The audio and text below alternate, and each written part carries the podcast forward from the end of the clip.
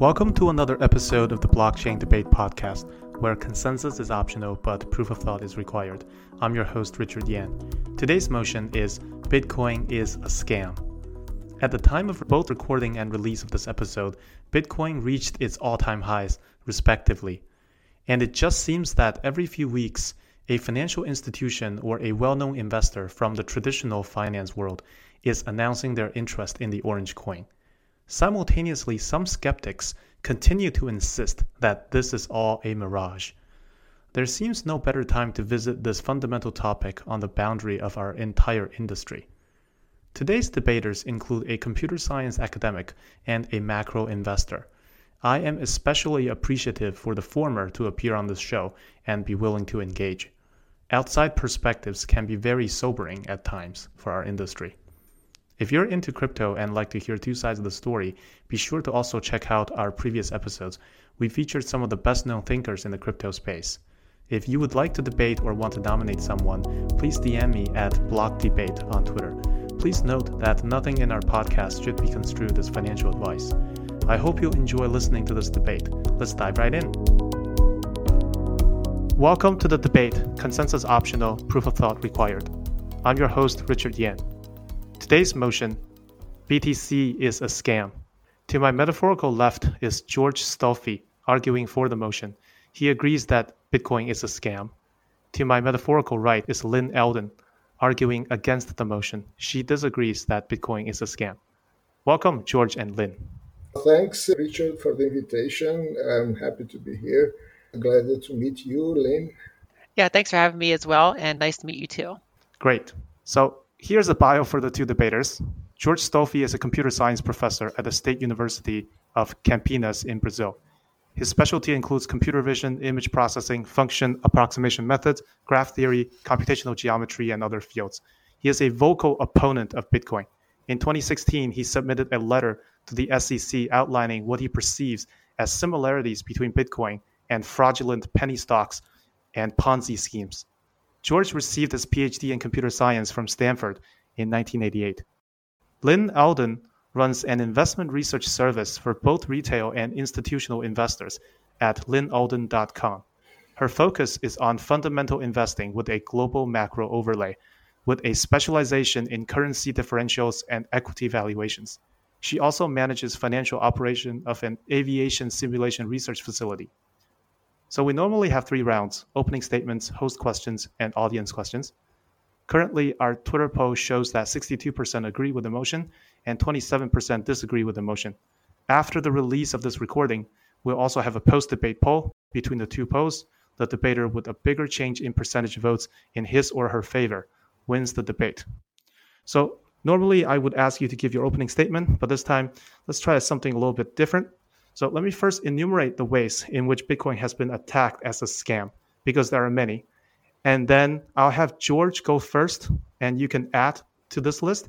And then you can choose from this list to elaborate on attacks you consider to be the most fatal or attacks that you think the common defense from Bitcoiners have been the weakest in your mind. And then, Lyn, I'll have you respond accordingly with your opening statement. So let me just enumerate very quickly. So A, valuelessness. So there's no intrinsic value for Bitcoin because there's no natural demand for using it. There's no industrial utility for it. B, waste of energy. Huge amounts of electricity is necessary to sustain the network. This takes energy away from other productive uses, and excessive production of electricity unduly harms the environment. C, lack of decentralization. Hash power concentration in country with total control over private sector. I'm referring to China, of course. And C1, miners can collude in forking to new chain and paralyze old chain with empty block attacks against the will of users. C2, this is also in regards to lack of decentralization, the 51% attack problem with collusion of miners. D, deficiency as MOE, so slow finality, high transaction costs as a medium of exchange. E, deficiency as SOV, store of value, too high of a volatility. F, deficiency as UOA, unit of account, no adoption in measuring value for goods and services. Okay, and G, false scarcity. Some claim that the 21 million cap is not real. the protocol may need to allow for more block rewards beyond the 21 million to secure the network because transaction fees won't be sufficient to sustain miner interest. This is G1. And then G2, Bitcoin can be easily forked. Finally, H, Bitcoin's price rise is attributable to fraudulent pumps from unbacked tethers. So that's a long list, and this list will be shared with the listeners and has already been shared with the debaters. So we can refer back to this during the debate. Okay, so now time for opening statement. Jorge, please go ahead and tell us what are the reasons why you think Bitcoin is a scam? Look at the list that we sent you. What's missing from the list? What would you like to add to it? And which ones do you want to pick out to highlight? You have a very good list of reasons why people should not give a second thought about Bitcoin, either as a, a medium of exchange, as a payment service, or as an investment uh, instrument, or whatever. But I think you left out the main reason why Bitcoin is a scam, which is that it is a Ponzi scheme. It is not like that it has some features of a Ponzi scheme or it resembles a Ponzi scheme. I think it is literally a Ponzi scheme it, because number one, people invest in it because they expect high returns. Number two, that those high returns are confirmed by the people who wish to cash out and they receive those high returns. Number three, however, there is no source of revenue that generates money that will go back to the investors and would provide for those profits. So, number four, the only source for those profits that are paid out there is new money that is invested by investors. And the number five, the operators of the system, the miners in this case, they take a big chunk of that new investment money for themselves and will never give it back. Okay, so those five uh, properties, those five features, are the very definition of a Ponzi scheme. The last three, there is no source of revenue that comes back to investors, that new investment money is used to pay back earlier investors, and that operators take a big chunk of that new investment money those three features, they are the reason why um, no sane person would want to invest in a Ponzi scheme. Because those three features, they mean that investors as a whole, they lose money. They are guaranteed to lose money because they put money in, some of it goes to the operators, the rest is just shuffled among themselves. So they cannot ever take out more than what they put in. In fact, they, not up to now and in the future, they will only be able to take out a lot less than what they put in. Okay, so uh, that that's the reason why I think that Bitcoin is a scam as an investment instrument, and Bitcoin is also a scam as a technology, blockchain technology is a technological scam.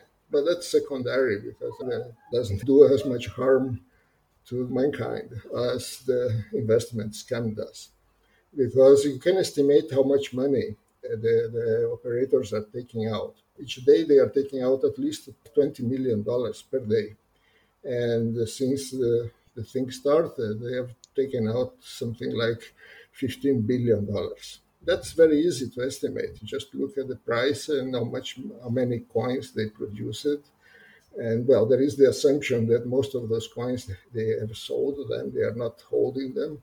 But that's reasonable considering that they, the competition between them is such that they have very small profit margins, even in the most the cheap places with the cheapest electricity. So, so that's not as big as Madoff's uh, Ponzi uh, yet, because I think the estimate for those numbers for Madoff at the peak where something like people had invested between 19 and 30 billion dollars, I think, that got lost. Okay, Jorge, I think this might be a good logical breaking point for yeah, yeah, to sure. and mm-hmm. address. Mm-hmm. And then feel free to come back and point out other bullets that you want to highlight after okay, sure, sure. Lyn's response. Lyn, would you like to respond to this? What do you say to the accusation that BTC is a scam because it is a Ponzi scheme with ultimately not enough money being able to come out of the system because the early participants would have taken the money out of the system. No, okay, that, that the, the operators take out money from the system. That's why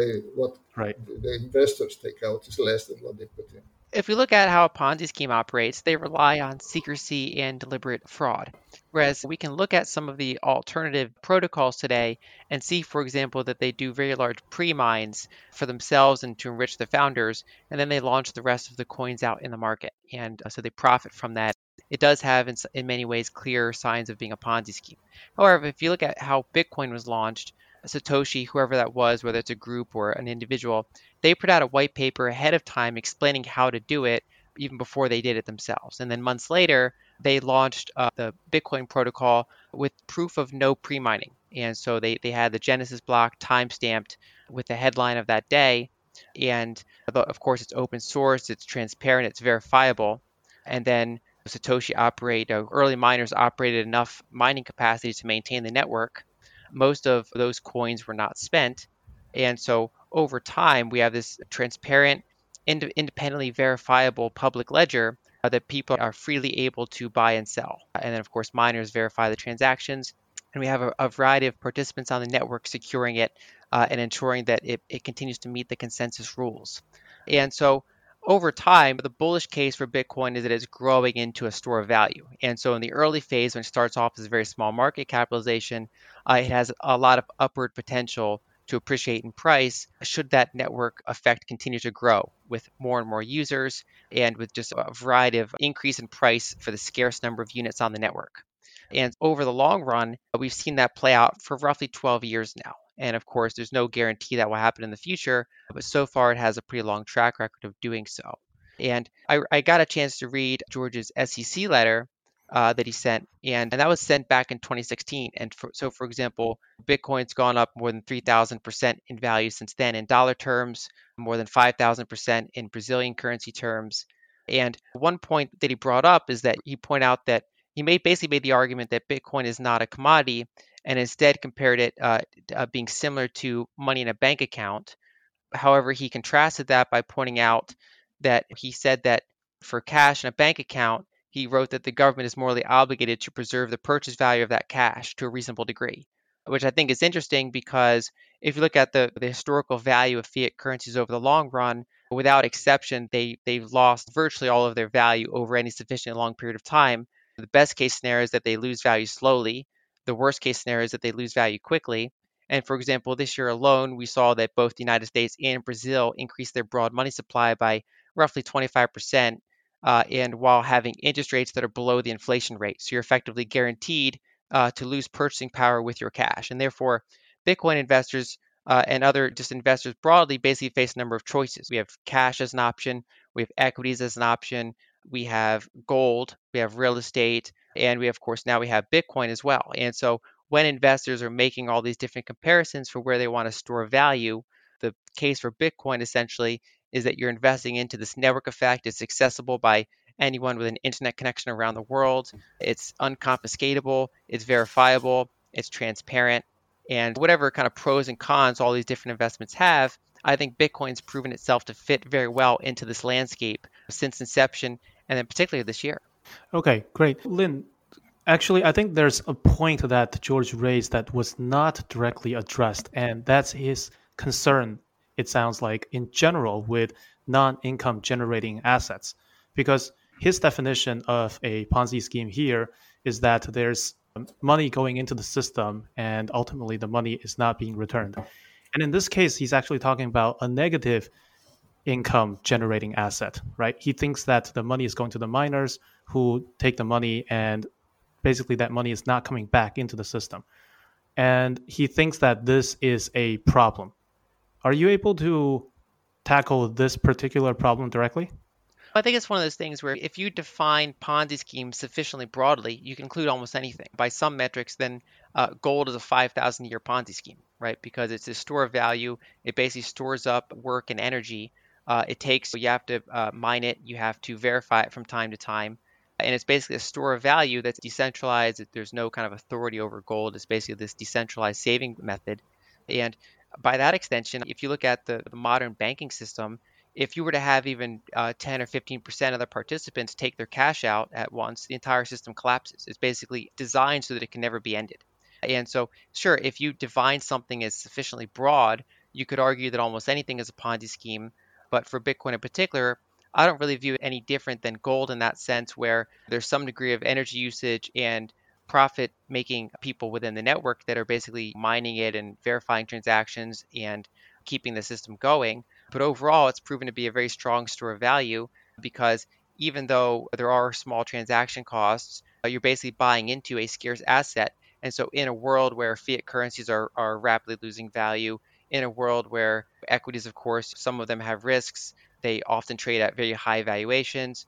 People often rely on using things like real estate and equities as a store of value, which is not in some ways their original intent because they lack alternatives because cash is such a poor medium for storing long term value that they're basically forced into other forms of wealth preservation.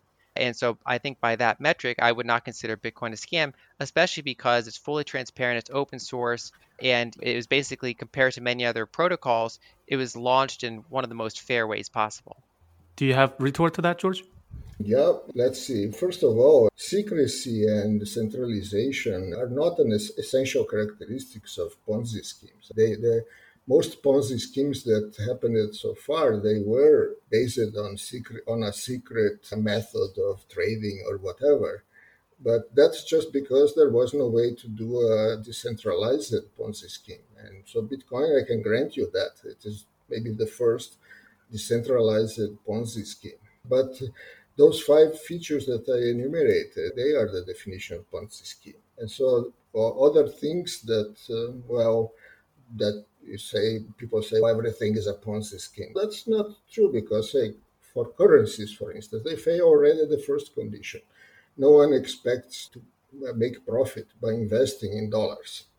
There is no uh, second condition. There is no one that feeds that expectation that doesn't exist by paying off big profits to people who decide to cash out from dollars. So currencies are not Ponzi schemes. They are they are not meant for investing, so they should not be compared uh, to Bitcoin as an investment when you are discussing an investment. The fact that Bitcoin's value, Bitcoin's price has been going up since I wrote that letter, that's also not impressive because Madoff's Ponzi, uh, its value went up uh, for 25 years. It kept going up more than the stock market. That doesn't mean anything, whether it is a Ponzi scheme or not. And finally, but the most important thing, I, I don't see how one can call an investment instrument a store of value if it is obvious and guaranteed that the money that investors will get out of it will be uh, billions of dollars less than what they put in. That's not a problem with gold. That's not a problem, of course, with stock market or real estate or anything else. It is a feature of Ponzi schemes, of lottery. There are other kinds of negative sum games like lotteries and pyramid schemes and uh, multi-level marketing schemes that they all have that same feature that money that comes out is always a, only a fraction of the money that people put in but they have uh, very different mechanisms for reaching that goal, let's say.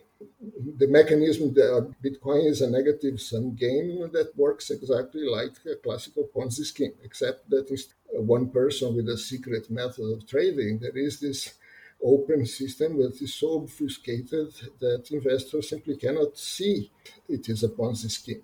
So I, I want to focus on the negative cash flow part. Is there not an analogy in gold mining where the gold miners also need to get compensated for their action in digging up the gold? And then obviously there's also storage costs and so forth. We can talk the magnitude in terms of what that is between gold and Bitcoin, but it just seems like there's that component in gold already. Should I answer? Well, gold is a bit com- is a complicated uh, case, but uh, basically if there were no speculation, if uh, there, people could invest in gold in the same way that they invest in uh, soybeans or oil, namely, they buy from producers at a low price and then sell at consumers at a higher price. That that uh, kind of speculation is actually a service to, to the market because it uh, equalizes the cycles of production and consumption and so on. And then there is a sort of revenue for that kind of speculation, which is the difference between the price that consumers pay and the price that producers receive. So that difference is money that goes to the speculators, to the commodity middleman, like I don't know if you call it. Now, of course, gold, as on top of that, it has a big speculation uh, thing that is sort of like Bitcoin. But since it has a basic price, which is determined by that equilibrium between consumption and demand, it can, a speculative component of the price cannot go so far. I think now, it, right now, it is about five times the fundamental price, the, the market price of gold. So I think it is a very bad investment because the price is more likely to go down than up. But I don't think it qualifies as a Ponzi really, because it's hard to make it fit with those five features that I enumerated. Actually, there's two points I can point out. So I'll compare one to gold and one to cash. So if you look at gold, I, I, just to carry on the questions you were asking him, basically gold, you basically have to pay people to explore for it, mine it. Then you have to pay refiners to refine it. And then, of course, from time to time, if you're in any way transporting it or uh, moving it between counterparties, you're paying people to verify it and sometimes even re- remake it. So you melt it down and remake it. That's one of the most ultimate forms of verifying. And so that whole process has certain costs. And therefore, if you were to buy gold, you're basically buying it at a small markup because you're buying minted bar or minted coin uh, that's been verified by someone and mined out of the ground. And then whenever you try to exchange that for something else, you're again going through some sort of eh, cost. You're paying transport costs, verifying costs, transaction costs, whatever the case may be. And therefore, you're basically getting fewer ounces out of that system than you started with. And however, that contrasts with the fact that compared to fiat currencies, the production rate of gold is very low as a percentage of the existing gold. We can say that it has a high stock to flow ratio. And due to its scarcity, therefore, it tends to hold on to its value over the long run, despite some of these frictional costs in the system. And again, if we look then at fiat currencies, for example, the reason people don't expect to get more out of them is because they have such a terrible track record of holding value. So over the long term, it used to be that savings accounts would pay you an uh, interest that exceeds the inflation rate generally, at least in a functioning system. But over the long run, that's deteriorated. Uh, and now interest rates are so low that they don't even keep up with inflation. So you're basically guaranteeing loss in the system. And also, banks often have transaction fees when you send someone money with PayPal, especially if it's a business transaction, you're paying a percent fee. Uh, your bank has all sorts of fees there's frictional costs in that system as well. And so basically, there's all the people that are working to keep that system operational are, of course, being compensated for their contribution to that system. And so Bitcoin is essentially, uh, it's very similar to gold in that sense, in that you're holding something that, sure, it does have these very small frictional costs that over the long run you want to manage. That's why, for example, I wouldn't recommend trading Bitcoin frequently. But that's contrasted with the fact that if you look at fiat currency, which goes up in in in uh, volume very quickly, due to currency debasement while also having transactional fees. Bitcoin still has some of the same frictional costs, but because it's a scarce entity, it tends to hold its value very well. Yeah, so Lyn basically gave an answer to you, and she referenced gold and cash in terms of the outflowing qualities in parallel to what you're referring to as a Ponzi scheme. So, I would love to hear your response. Jorge? Yeah, first, uh, it's not uh, the case. Uh, people don't have expectation of profit when investing in dollars. It's not because the banks have a bad track record in that. By design, national currencies lose value at, at some small percent or something like that uh, rate every year, precisely to discourage people from investing in it. So please let's not compare investing in Bitcoin with investing in dollars uh, because keeping your money in dollars is not investing in dollars. It is not investing your dollars. Okay, so, so, so, national currencies are not Ponzi schemes again because they fail the very first uh, criterion. People don't expect to get, uh, don't invest in them because they expect to make to have a big profit in them. And, and second, I mean, as for gold, um, it is true, right? Both gold and Bitcoin have a cost of production. The difference is that uh, gold also has a source of money, which is consumers who buy gold to for using jewelry and in industry and other chemical products and so on. And um, uh, Bitcoin doesn't have that. Uh, so there is money coming into gold from outside, but there is no money that compensates the cost of producing the gold. Should compensate at least. But Bitcoin doesn't have any money coming in that compensates the cost that goes out to the miners. Gold is complicated because of this huge speculative bubble that is built on top of the basic commodity, commodity nature of it. But so I would rather not discuss gold. But I would say that well, people who ex- invest in gold expecting to profit I probably don't understand uh, much about it uh, anyway. Okay, so I, I, doubt that there are people at this point who are investing in gold because they expect to profit from it. So that also should disqualify gold as being a Ponzi.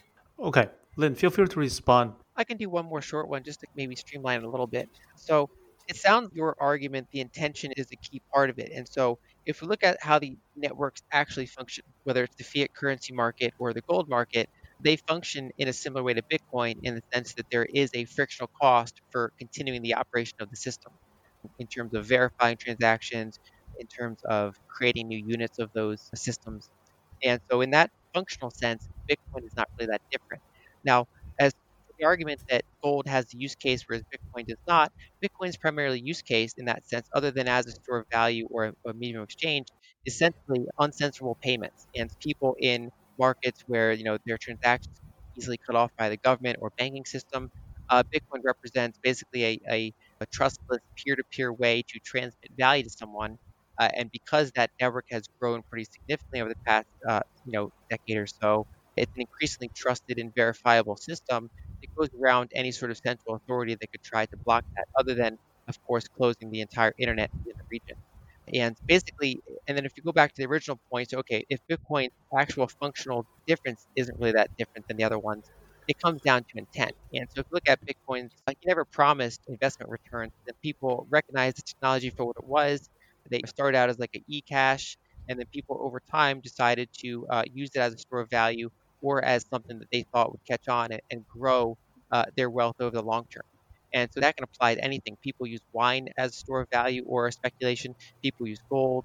People use all sorts of things that they think are, are worthwhile. And so, and some of those, of course, have characteristics that make them worthwhile. And so I think from a Bitcoin bull perspective, the argument is that it basically operates in a similar way that gold or fiat currencies do, but of course it has some unique features that make it, in, in the bull case, uh, superior to them, and that even though returns were not promised within the original white paper itself, uh, people have naturally flocked to it as the hardest form of money, as one of the superior stores of value compared to some of the alternatives like equities, gold, fiat currencies, uh, which you said yourself are just not very good stores of value. Okay, thank you, Lyn. So, in the interest of time, let's move on. Now, this question is for you, Jorge. You had mentioned on Twitter that you don't think the 21 million supply cap is actually fixed. And this is a big deal for Bitcoiners because scarcity is one very important reason why they choose to invest in this particular cryptocurrency. Now, can you elaborate for us how this number can be changed with just a soft fork, as you mentioned on one of your tweets? Changing it with a soft fork, you have two ways. One of them is the miners. If you have a cartel of 51% of the miners, they can set any fee policy that they want. And in particular, they can use, uh, I think, what's called the demurrage, demurrage uh, tax, which is you, the, the amount that you have to pay to transfer your bitcoins is uh, a function of how old they are. So if you have had, uh, if, if your bitcoins have been been sitting uh, there for a year, then you pay two percent of those bitcoins. If they have been sitting for two years, then you pay four percent. That has to be compounded uh, tax and compounded on a block by block basis, so that uh, then you moving your coins around doesn't change how much you pay in the end. And th- what that does is that um, it, it, essentially gives to the miners a revenue that is a fixed percentage of the total number of bitcoins in existence forever. Sorry, just to clarify, this demurrage tax you're speaking of, you're saying somehow the code can be changed so that any Bitcoin that sits on some address for a certain period of time will need to remit some additional fee to the miners? Yeah, if they don't remit, I mean, people, there would not have to be a general revision of all uh, wallet apps out there. It's just that the miners say, by the way, now if you want to move your coins, you have to pay this much tax and then people will have and to enter manually that amount of that tax or compute it, whatever. Did you arrive at this conclusion by examining the code or looking no, through tech docs? No, that's a basic fact that has been known since the beginning. If you have a cartel with 51% of the hash power, they can impose any fee policy that they want. So the, right. the miners, the, that cartel of miners would have to change their code to verify automatically whether a transaction is paying that tax. And if it's not paying that tax, they throw it away. You also mentioned in your tweet that it is possible to increase the block reward with this soft fork through an extension record trick like that used for SegWit. Yeah, Are you able to uh, basically draw a parallel between this and the SegWit soft fork? The technical description of that is a bit longer. I could send you the, the, the, link to the Reddit article that describes it and the whole discussion about it. But basically, you create an extension record in which you put, you, you create those new coins in that extension record. So people who have the old wallets and the old code, they will not just see that reward, they will think that everything is okay. And people who download a new wallet will see those coins and they will see no difference between those new coins uh, on the extension record and the new coins in the normal record. So they will start spending them and mixing them. And then people with old wallets will have to upgrade in order to receive payments from those uh, new guys. That's basically the idea. But I don't think that we can discuss it, all the details here. Since it is a technical thing, I, I don't know. I think maybe it's better to do it in writing then. I'm sure there's also economic response to this as well. But Lyn, would you like to respond to this? Sure, I'd primarily focus on the economic response. There are, of course, the Bitcoin developers that can go into far more technical details than I could, so I would leave it to them. However, I think we saw in 2017 how some of these incentives play out. And Bitcoin works on basically game theory and incentive that with the implicit uh, view that the majority of participants on the network would not self sabotage their own value. And Bitcoin's value relies on the scarcity of the units and on the decentralized node network and having sufficient hash rate to uh, make 51% attacks very costly and difficult to achieve. And so, one way to think of it is that mining is a very capital intensive business. It takes a lot of electricity and energy, and of course, hardware to generate a block. And so, if you risk having that block rejected by the consensus node network, uh, that would be a, a terrible sunk cost. And we saw, for example, 2017, when they were looking into do the second SegWit, the vast majority of mining hash rate was in favor of going through that hard fork, whereas the node network was uh, in disagreement to it because it would have uh, made it much harder to run a node. And so, despite the fact that the miners they had far more than 80% of the hash rate in favor, as well as the major exchanges, that was still called off because the node network disagreed. And so, rather than the actors coming in to self sabotage themselves in the network, they did not change that. And for example, if you were to invest in a company and you're analyzing the risks of that company. You could say, for example, as a tail risk, what if the majority of employees just decide to self sabotage the company? So they go against their own incentives, they, they go against their paycheck, they go against their stock options, and they just try to bring down the company. So that, of course, that would be a tail risk to maybe consider, but of course, it'd be a very low probability risk. and so I think it's important to monitor the health of the Bitcoin network. And so, for example, when I was looking at it in 20, late 2017, I did not invest because I considered that there to be a somewhat heightened risk in the network. So, of course, we had the big price run up in 2017. We also had the hard fork between Bitcoin and Bitcoin Cash. But then I think it became significantly de risked over the next two years as it was shown that Bitcoin Cash lost value compared to Bitcoin as the uh, Bitcoin network continued to grow its network effect. The ecosystem of surrounding companies around it, including hardware manufacturers and all sorts of layer two protocols, continue to develop. And Bitcoin's in a really healthy state now. Where we've seen in practice what happens if you have shenanigans between the nodes and the miners. And what we saw in 2017 was that trying to go against the full node network is just it's unlikely to happen because uh, that's if you're going to put a lot of capital into generating a block, uh, you better be sure that it's accepted by the consensus network. So, Lyn, I really enjoyed your example of employees rebelling against the company, self sabotaging their interests. But I think Jorge pointed out something a little bit different in talking about the block size war in 2017. It sounds like from his tweets, he believed that was not actually not what happened. It wasn't that the users were, were rebelling such that the miners advocating for the changes that they wanted eventually relented. It was a different story altogether. Some yes. kind of war between Blockstream and Bitmain. But I'm sure Jorge can tell the story better. Jorge, would you like to point out what mm-hmm. might be missing?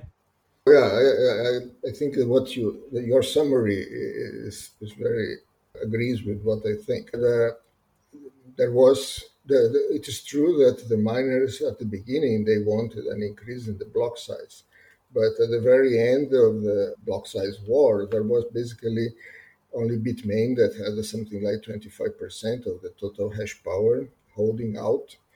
Uh, and the only reason why uh, they were able to hold out is that Blockstream had uh, coded. Uh, Can you elaborate what you mean by holding out? Yes, that's what the point. Blockstream had programmed SegWit so that it will only activate after 80% of the miners said in the blocks, I'm ready for SegWit.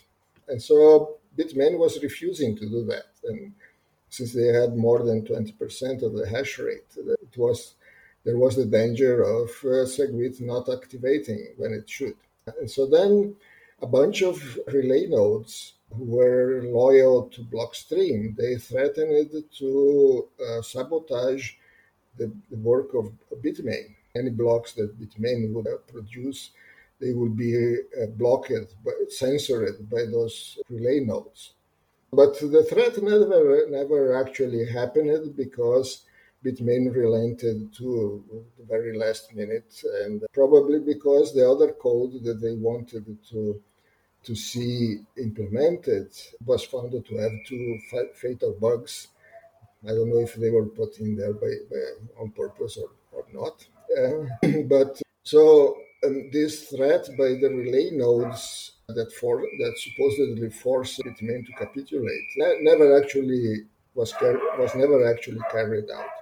If it did happen and if it was successful, then it will be a zero percent attack I mean, there will be a bunch of people who have no uh, mining power at all, and they can force uh, users to accept uh, some change to the protocol that some developers decided. In that whole story, there was never, the users were never consulted. Holders were never consulted. Just blocks, it was a war between Blockstream and Bitmain, and with the, the help of those relay nodes that profess announced that they were loyal to Blockstream. So, so uh, sorry. well, hold on, but the reason why the hard fork did not take place then in this case, it sounds like it's basically the miners changing their minds. Would you say that's the case?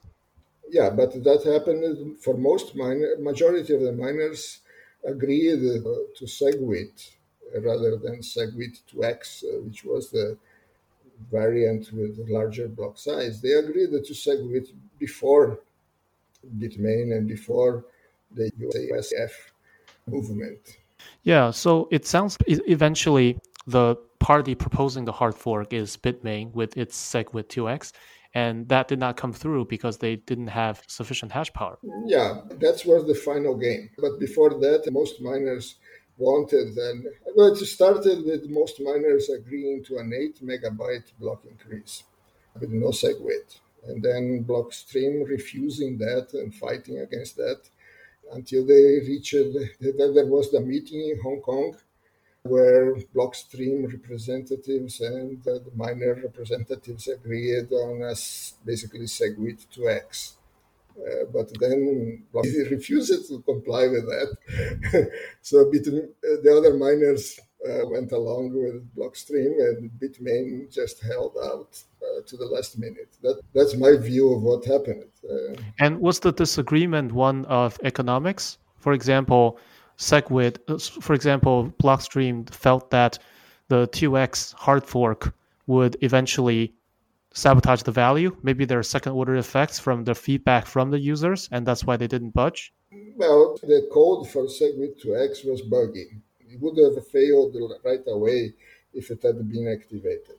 Um, so you okay. cannot. Um, that that's it. Uh, All right. Uh, uh, so my takeaway from this whole story is that there seems to not have been a pristine instance where the users have successfully rebelled against miners, aka powers that be, to make yeah. drastic changes to the protocol that would basically do this economic value mm-hmm. sabotage.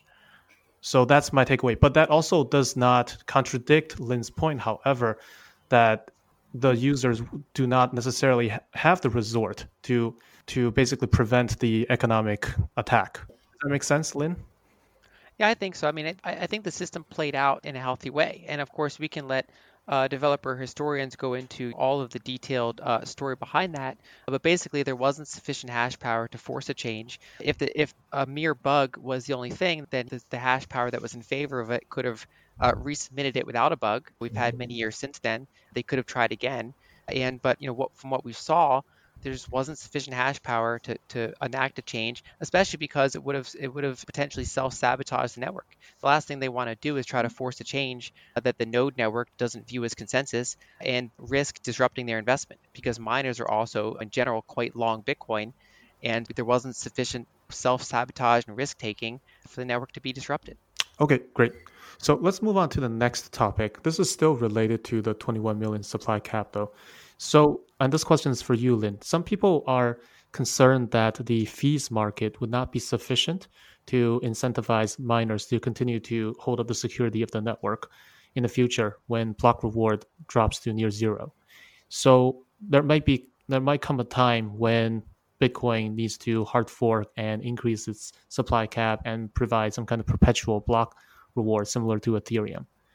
And investors are rightly worried about that because immutability or n- not changing the protocol is held up as the holy grail of Bitcoin. What do you say to this kind of concern? I think you know any transition comes with a degree of risk, right? Because you're, going from one phase to another. The way it works now, of course, is you have the block reward and you have transaction fees, and so over time that would shift uh, more and more towards transaction fees.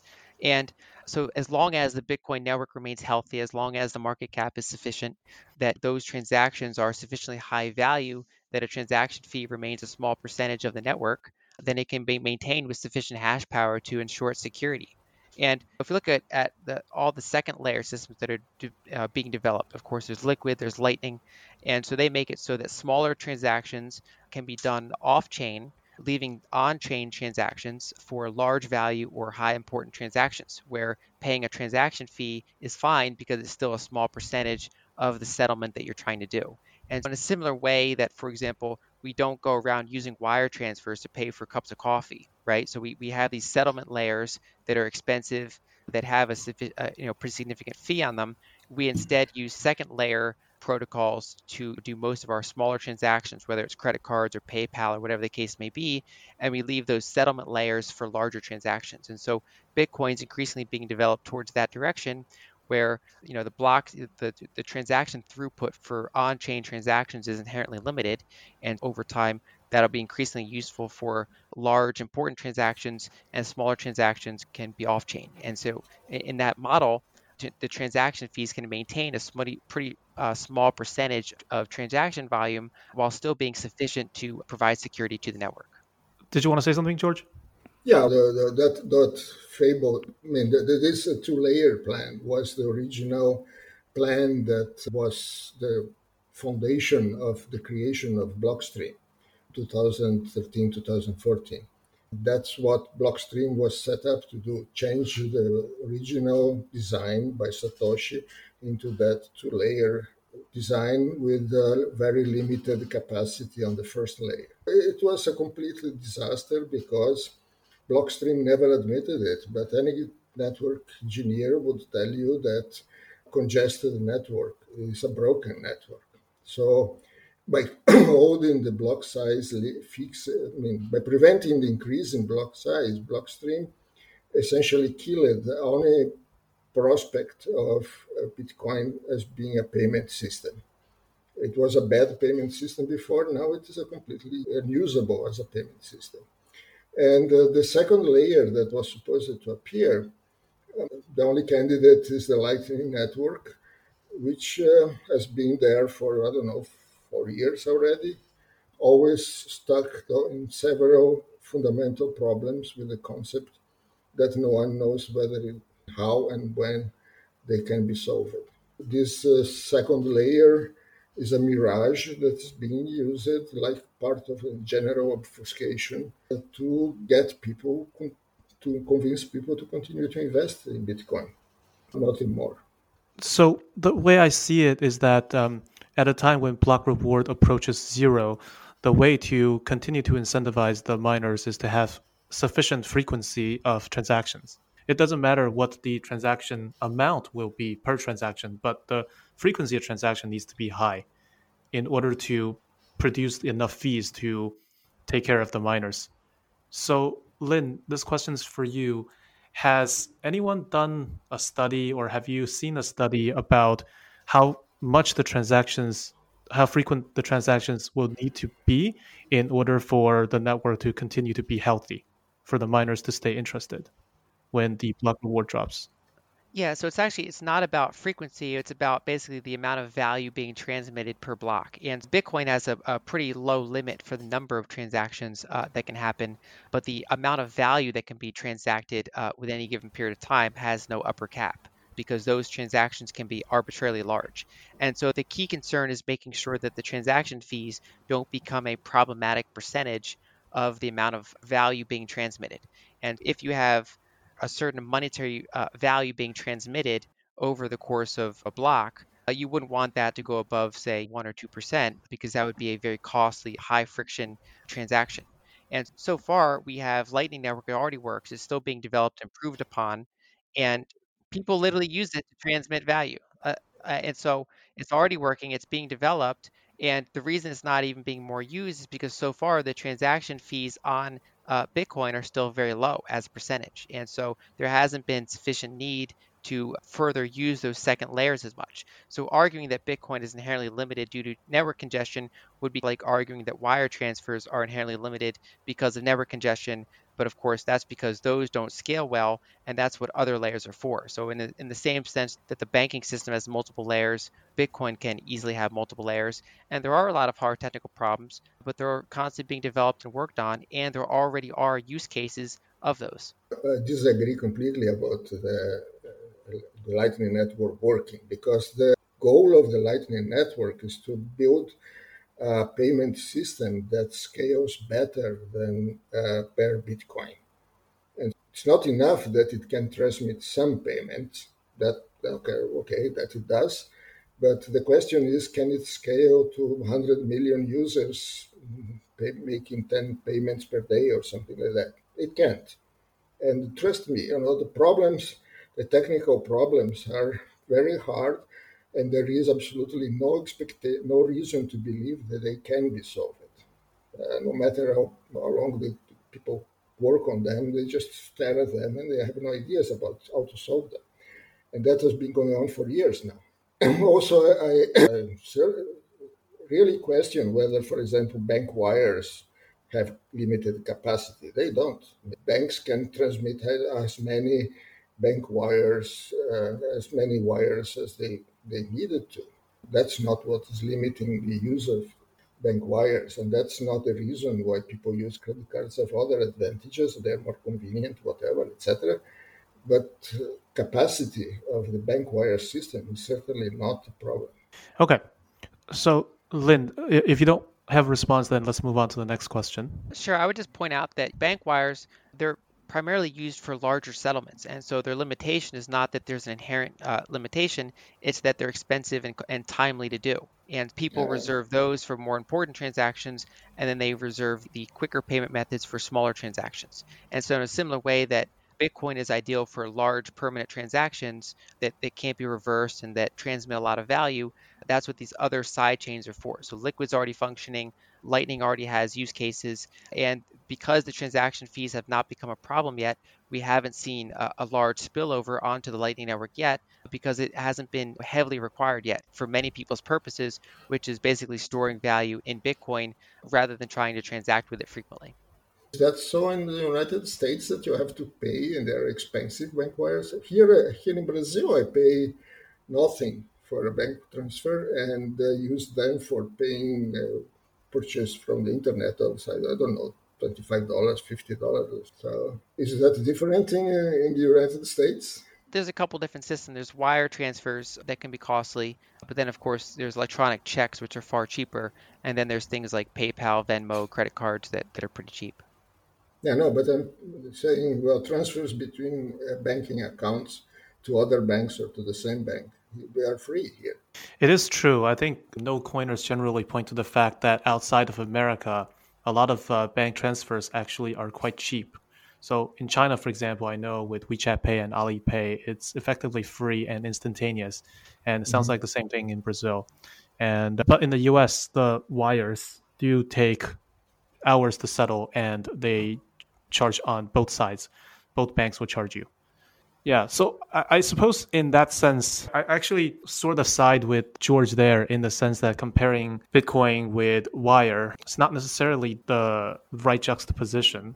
Ultimately, Bitcoin is not vying for becoming a payment system. I know that narrative has changed somewhat. Originally, the white paper saying a peer-to-peer payment system or, or electronic cash system, but now we've shifted to just a store of value, which I still think Bitcoiners would believe is still a very mm-hmm. powerful narrative and sufficient reason for investing. The underlying network is optimal for store of value, and then additional layers can keep it as a payment network as well. And so, if you look at the original white paper, people often debate about what his intentions were because it was presented as eCash, but then he also, for example, put a lot of space in the white paper for how to make operating a node as compressed as possible and the attempts to basically ex- grow the block size, which makes nodes much harder to run, and therefore it makes the network less decentralized, less healthy. The core Bitcoin people would say that uh, differs too much from Satoshi's original vision.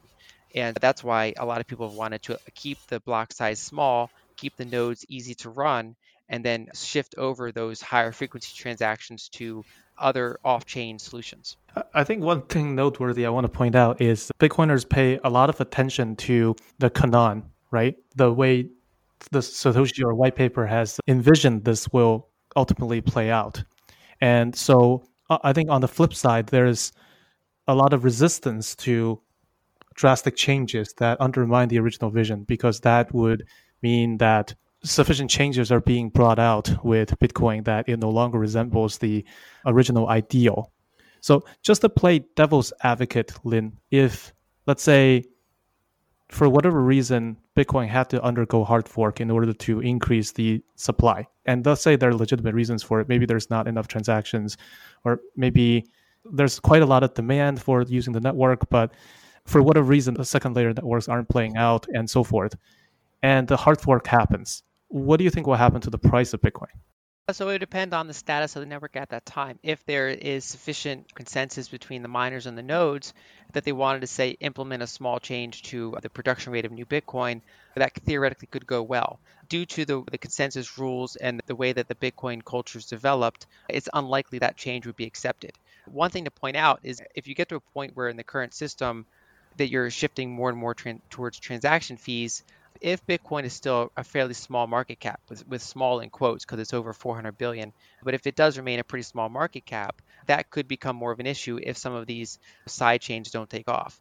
But as Bitcoin continues to grow in market capitalization, as more users use it, the transaction volume per unit of time in terms of the amount of value being transmitted is pretty high and that can keep the transaction costs down. So I don't think that as long as developers and users continue to grow the network and to reach a large enough state that that will ever be necessary to maintain the security on the network while also keeping transmission fees pretty manageable. I have a completely different view of uh, what the, the culture of the Bitcoiners, Bitcoin community is. And uh, I mean, I, I would say that the vast majority of the Bitcoin investors, they don't really know, don't even care about the 21 million limit. They just see the price going up in the charts and they, they invest because they think that it will go up even further. So I think that maybe, I don't know, 70% of the Bitcoiners don't think any deeper than that. And uh, I've seen several developments that are in Bitcoin that should have made uh, a rational market community of investors to just uh, flee Bitcoin, um, including the, the creation of this layer of non mining relay nodes between users and miners. That's something that was added to the system after Satoshi left. And that uh, change. We could go on why, the, why it was made, but it was made for the wrong reasons. But it basically broke completely the security model of Bitcoin. With the, those relay nodes, the, the system just doesn't work the way that Satoshi thought it would work.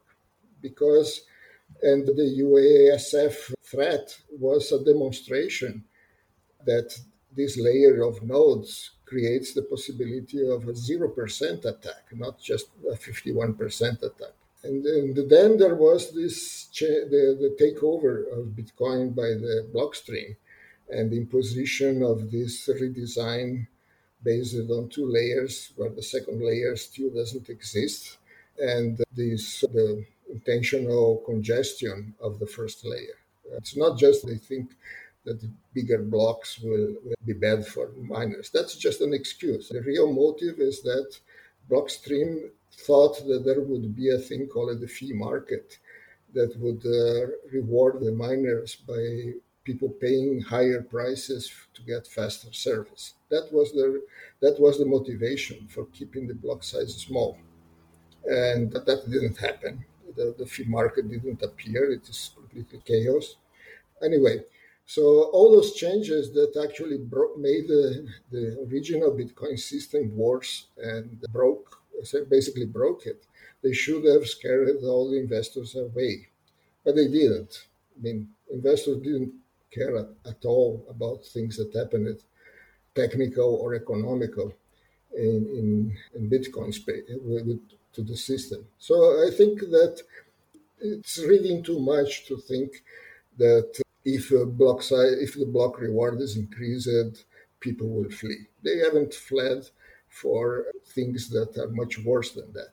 Okay, cyberpunk technocrats aside, Bitcoin has now received attention from quite high profile thought leaders in traditional investment community. So this question is for you, Jorge. The likes of Paul Tudor Jones, Stanley Druckenmiller, they really ha- don't have a whole lot of reason to change lanes and look into Bitcoin, which is dramatically different from the types of investments they've looked at for decades of investing. What do you think are their blind spots? I, I don't pretend to understand what are the, their motivations. But first of all, there aren't that many of those yet. I always see the same three names or three or four names being brought up. Remember uh, that guy from Overstock. I even forgot his name. He was the CEO, Tudor yeah. Jones of today. Remember Fortress uh, investment that they bought in 2013. They bought, they invested several million dollars in Bitcoin. And then that was their only red line in the next uh, quarterly report. So they quickly sold the Bitcoins to Pantera, I think. Okay, so not impressed by uh, those guys yet. okay, and also there were many uh, savvy uh, investors who invested in Madoff's Ponzi and laughed when the critics said this looks like it is a Ponzi, and they said, "Ah, come on, you know, it has lasted." I don't know, 20 years or so. Uh, so, for instance, also, I mean, like Square I think it is Jack Dorsey who was responsible for the investment of Square into Bitcoin. And Jack Dorsey, I think uh, he is doing that for ideological reasons. He may be mistaken, but I think he's still a cypherpunk at heart or something like that. And Mike, Michael Saylor from MicroStrategy. From MicroStrategy, they have lots of, there are several scenarios that one can imagine uh, why that particular purchase of 500 million uh, dollars from this MicroStrategy's cash reserve could have been a good uh, a good deal for him personally, rather than from the company. I'm not yet impressed by, by, by those names moving into Bitcoin. And then there may be people who just know that it is a Ponzi, but they think, hey, I know that there are 2 million people who are investing maybe $10 a day into the Ponzi. I mean, because they just don't understand that it is a Ponzi. And that maybe I can, mean, that adds up to $20 million a day. So maybe I can make a good profit by taking money from those guys. Okay. So, Lyn, from your vantage point as someone helping individual and institutional investors, what are you seeing in terms of adoption from the thought leaders from traditional investment community? So I'm seeing increasingly that they're viewing it as something worthwhile to have as a small portfolio position to basically diversify some of their other investments. It could be for a variety of reasons. One, they're worried about having cash uh, that's earning interest that is below the inflation rate while the broad money supply goes up rapidly. It could be due to concerns about very high equity valuations, uh, so that they're concerned about the store of value uh, of equities, just because when they're highly valued, they often uh, fail to store value as well as when they're more reasonably priced. Same thing with real estate, same thing with gold. And so many investors are finding Bitcoin. Of course, there's, there's a variety of different investors. Some of them, they might want to trade it, they might want to hold it for six months. Other ones want to hold it for several years. But a general theme is that a lot of them want to have it as a percentage of their portfolio. And if you go back to an earlier point, you know, with any investment, there's always a spectrum of information. There's high information investors and low information investors. And so, for example, there, there are people investing in stocks that don't know how a stock split works, or that they couldn't tell you the price to earnings ratio of any of the companies they hold. They just they look at the price uh, and and just they're looking at investors on TikTok or whatever the case may be, and they're buying it in a Robinhood account. And so th- there's that type of investor. But then, of course, you have more professional investors that are looking at different valuation methods, or they might be using sophisticated trading philosophies, whatever the case may be, that there are people that are examining that and making a more informed decision about the fundamentals of that investment. And I think the same is true for, for Bitcoin or pretty much any other investment, where you have some people just buying it on Coinbase, whatever the case may be, and, and just they hope the number goes up. Whereas you have other people that are examining the network effect, examining the fundamentals, examining the technology, and, and in their view, making a decision about the health of that network, about the adoption potential of that network. And of course, with any investment, there's risk. But I would invite people to go look at some of the things that, for example, Lightning Labs are doing uh, and some of the other developments on the Lightning Network. I think the overall, you know, ecosystem continues to get better. I think the lending system is getting better. I think the hardware wallets are getting better. I think some of the, the multi-sig solutions are getting better, all the different sort of security applications out there. And so the surrounding ecosystem, as well as some of those secondary layers, as well as just looking at the fundamentals of Bitcoin itself and analyzing it compared to gold or compared to equity as a store of value, looking at some of the use cases of how people are using it to say do international payments or get around blocked payments, as well as just having self sovereignty over their access to the ledger. I think that there are a lot of investors like that are viewing it from a pretty much uh, fundamental lens. Okay, so I think what's on a lot of Bitcoiners' mind is what kind of announcement they will be seeing from other institutional investors coming down the pipe. That would be very bullish information for this space. And judging by the price action around all time high this time around, as opposed to the end of 2017, it just seems that the pricing is in a narrower range and the the amount of time that we're hovering around all time high has been significantly longer. And I think there's just a lot of speculation that there's just broad mandate of buying Bitcoin from institutional types that are now driving down the volatility. And obviously, these institutions won't announce that they're buying Bitcoin until they have secretly amassed a stash and want to try to do more PR to pump up the price, or they're required legally to disclose their holdings. So, do you think that the current price action very much reflects the involvement of institutions purchasing Bitcoin without announcing anything, and therefore some kind of announcement will, a floodgate announcement will be coming in later down the line? Depends. If you look at big sources of buying, Grayscale is buying a very large amount of Bitcoin relative to how much is mined. We're also seeing a lot of purchase volume from Cash App and from PayPal. And then, of course, you have uh, one off things like uh, MicroStrategy bought a very large amount of Bitcoin. We see, for example, ARK Invest is very bullish on Bitcoin. We see Bill Miller's bullish on Bitcoin. We've seen, of course, Druckenmiller, Tudor Jones, they've come out in favor of Bitcoin. So we're seeing somewhat of a proliferation. We're also seeing more activity uh, in the options market, on the, the major institutional options market. And so there is a lot of professional money that's interested in it but a lot of it also is Grayscale. And of course, there's institutional investors in Grayscale and there's retail investors in Grayscale. Uh, so I do think that by in some metrics, the market is it's less driven by retail investors this year, a little bit more driven by a combination of retail investors and some of the more professional money. And one thing I'd point out is that a lot of people comparing it to 2017, but if you look at where it is in the supply halving cycle and where it is in that kind of that four year halving cycle it goes through, it's more like early 2017. And of course, that's not to say that the price has to continue going parabolic, but it is to say that Bitcoin spent a lot of time in late 2016 and early 2017. It was spent a lot of that time at all time highs. And that's because it had a supply halving, demand was still pretty uh, strong, and there are a lot of people holding on to their investment. And so that drove the price up. And we're seeing a similar action now where you still see a pretty significant of coins that have been held for one year or more. Some of them are slowly selling, many of them are not. We see a lot of demand from some of these bigger buying sources, and we just had a halving event back in May. And so I still think it, in many cases, it's earlier in that, if we're going to use 2017 as a comparison, I still think it's earlier in that time period. Okay, so let's pivot a bit with our questions. Some skeptics say that Bitcoin's price increase this year is largely a result of pumps from unbacked tethers. So obviously, Tether has been known to have under collateralized their float and has even been accused of crypto price manipulation in court cases, at least in the past. What is your take on this, starting with Lyn? When it comes to Tether, I think it's an issue where people hear something one time and then they go back to repeating it over and over again, uh, even if new information comes out. And there was a study back in 2018 by Griffin and Shams that alleged uh, a connection between Tether and Bitcoin price. Uh, that had a pretty narrow sample period. There was a later study that year by Wei that basically showed the opposite, that there was a lack of correlation between Bitcoin prices and Tether creation. And then there was a 2020 study by Viswanath uh, Natarajan and Lyons that uh, also showed a lack of correlation over a broader sample period. And so at best, the literature is mixed to see if there's any sort of real correlation there. And the actual the evidence weighs more towards that there's not correlation.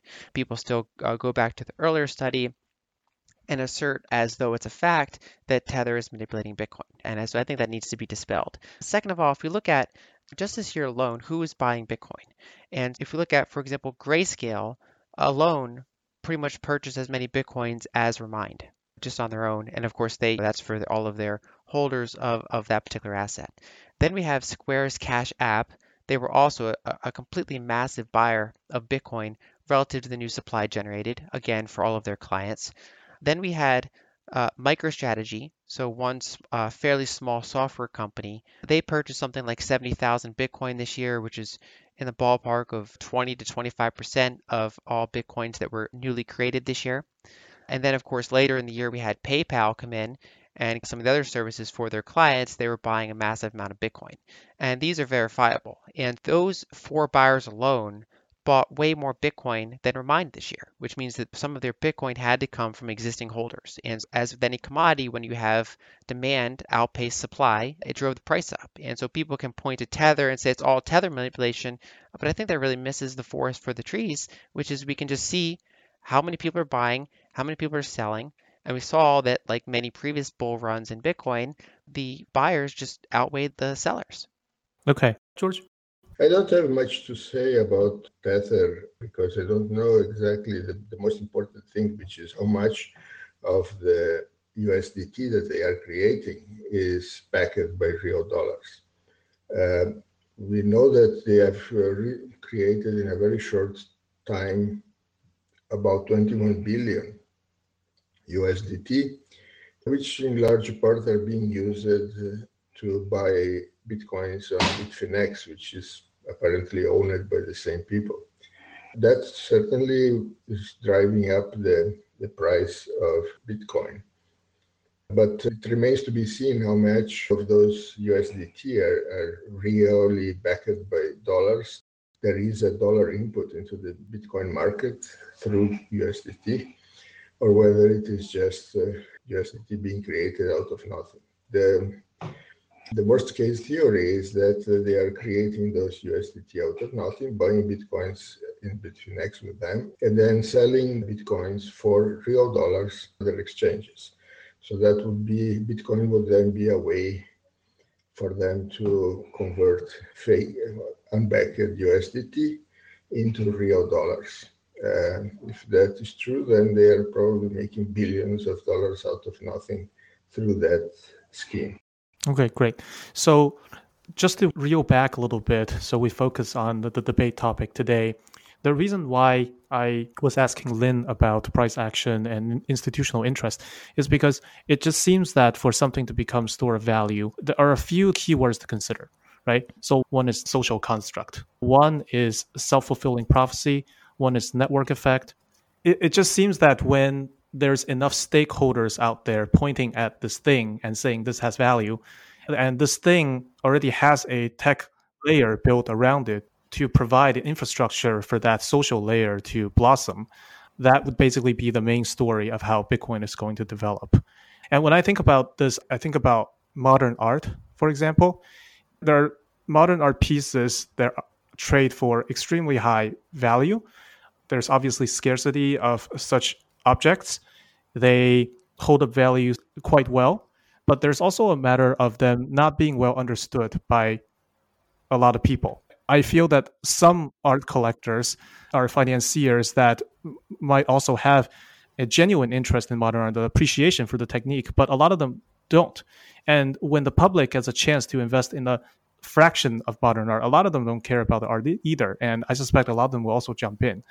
I feel that there seems to be some kind of parallel here. It's almost as if, if investment managers suddenly discover modern art as an asset class and there's proven scarcity and it's easy to transport, easy to store, and easy to divide, they will also jump in as well.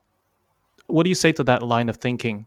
I don't think whether we can discuss art uh, as an investment properly because there is absolutely no uh, economic principles that can be applied to it. It's like the salaries of baseball players. How can you do any economic analysis on those things? Uh, but I, I about Bitcoin, I think we can do a very clear and simple. In fact, I think the only uh, number from the Bitcoin economy that uh, has any meaning and that we can estimate with some accuracy is how much money the investors in Bitcoin are losing. They are losing 20 million, at least 20 million dollars per day, and they have lost so far 15 billion dollars, and that is only going to increase.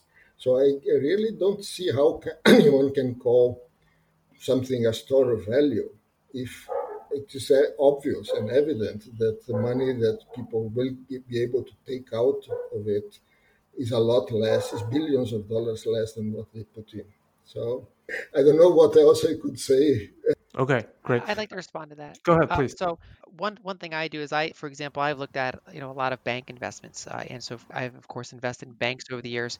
And one thing I point out is that they extract hundreds of billions of dollars a year uh, from the system. That includes payment fees, that includes wealth management fees, that includes all sorts of fees for operating the fiat currency system. That's literally hundreds of billions of dollars extracted for banks and paid out to dividends to shareholders. And so anyone participating in that system is also paying a very large fees to basically operate in that system, whether it's wealth management or whether it's payments, whatever the case may be. In addition, if we look at the store value aspect, I agree that art is an awkward store of value, but that's because investors don't have many ideal store, stores of value. And in a world where interest rates are below the inflation rate, money supply is going up rapidly, investors increasingly turn to things like stocks, real estate, wine, precious metals, and fine art, anything that can be considered somewhat scarce to store long-term purchasing power. And so Bitcoin basically represents another way to do that. And I think a lot of the, the criticisms I've heard of Bitcoin today, they because they can so easily be applied to the other systems, I don't see them as very compelling knockdowns of Bitcoin as a value proposition. So as I've uh, granted before, that there are of course friction costs for using the system, but then the question becomes how do those frictional costs compare uh, to, to many of those other forms of storing value? Well, banks uh, render a service, and that the fees that they collect are usually uh, because of that service, like the interest that they collect from loans. That's because the loaning money, lending money is a service. It's an important service that has value for the people who receive it. I mean, Bitcoin, one, one point that I also should be mentioned is that uh, any value that Bitcoin could have as a, a carrier of value in a future in settlement layer for a big payment system that is promised to come 18 months from now for two years already, that that that service the value of that service is collected by the miners. Not by, does not a penny of that goes back to investors. Even if there was that such a value generated by the payment uh, system as a service, that that will not come back to investors. And um, again, I refute the comparison with the gold or with currencies because uh, of the things that I told already. Gold, in particular, has a source of income from outside the system, which is the consumption. Bitcoin doesn't have that. It has. It only has cost. Uh, okay. I think this goes back to the earlier part of our discussion. In the interest of time, I okay. am going to move on and ask one audience question and then have the two of you do concluding remarks. So, to the audience question, this is from Natapal on Twitter. The question is for Lyn. In the world where Bitcoin is a global currency, how do governments stimulate during tough times like during the global pandemics? So, if I may interpret this question a little bit, I think this person is posturing a post hyper Bitcoinization world where Bitcoin has become the main currency used day to day by citizenry. And then the problem is that you can't print additional money to stimulate the economy the same way FDR did during uh, World War II and uh, Great Depression. So the question is, what do governments do then? Uh, so I would answer that in two parts. One is I focus on Bitcoin primarily as a store of value, and it, it basically can reach several trillion dollars in market capitalization before we even begin talking about a potential hyper Bitcoinization future. I think, and so that's it's a good long-term way of thinking to, to look ahead and have these thought experiments ahead of time. But I think at that point, Bitcoin would have gone up tremendously in price if you ever get to that that reality. But going back to answering that question, if you look at how fiat currency systems stimulate now, there are basically two methods. One is you can tax from the wealthy and then use those funds to pay for stimulus, or you can print money and therefore indirectly you're taxing anyone that holds basically the currency or the bonds. And so rather than extracting them in the nominal sense, you're extracting their purchasing power because you're diluting their holding within that currency or, their, or that bond system. And in a fiat currency system, you have that option. You can do one or the other. And we've seen both this year. For example, many countries in the world have printed money to throw at things, and, and then anyone holding that cash has basically lost purchasing power. Similar, we've seen some countries like Argentina, for example, propose a wealth tax, which is basically they'd extract you know capital from one part of the economy that they think is doing fine and try to put it somewhere else. So in theory, if you had a hard money system, if you did want, if the government did want to do some sort of stimulus, essentially they'd have to do it in the honest way, which is they'd have to basically tax one group and then uh, spend that on funds that that hopefully democratically elected leaders decide to use it for. Okay, thanks for that answer. Okay, so let's move on to concluding remarks. So this would be an opportunity for you to synthesize your thoughts and maybe mention a few things that you've picked up from the other side that you have not considered before, if any. And we will begin the concluding remarks with Jorge. Okay, my my position uh, is still the same at the beginning. I mean, Bitcoin has all those five characteristics that I listed that fit perfectly the definition of a Ponzi scheme. Particularly the fact that there is no revenue from outside the system that can come back to investors, that the investment of new investment money is being used to pay profits to earlier investors and that the operators of the system take out a very big chunk of that new investment money. So those three characteristics uh, make it a make it very obviously a stupid investment because how can you uh, destroys the discourse that it is a store of value because how can you say that well something that you put money in and then you take less money out can be a store of value so all the other things i mean that people compare it to currencies. I think that we should not even discuss currencies here because they are not national currencies are not made for investing. They are not an option for investing. They are the governments don't want people to invest both in currencies. Gold is a complicated matter that is basically a commodity with a big uh, speculative bubble on top of it, but it still doesn't qualify as a Ponzi scheme. It would be a bit stretching to call it a Ponzi scheme. Whereas Bitcoin is uh, totally a Ponzi scheme by the definition. Okay, so there are all those other 12 items that you listed. All of them, I think, are good reasons for not paying attention to Bitcoin. But the fact that it is a Ponzi scheme is the main problem with it. Okay, thank you. And Lyn? One point I, I, certainly agree with Jorge on is that governments do everything in their power to make their currency rather unattractive as a store of value. And so they de incentivize people from storing value there because they want people to store value elsewhere. The world's basically in a condition where it's rather starved for stores of value. And so it's got equities, it's got real estate, it's got precious metals, it's got art, whatever the case may be.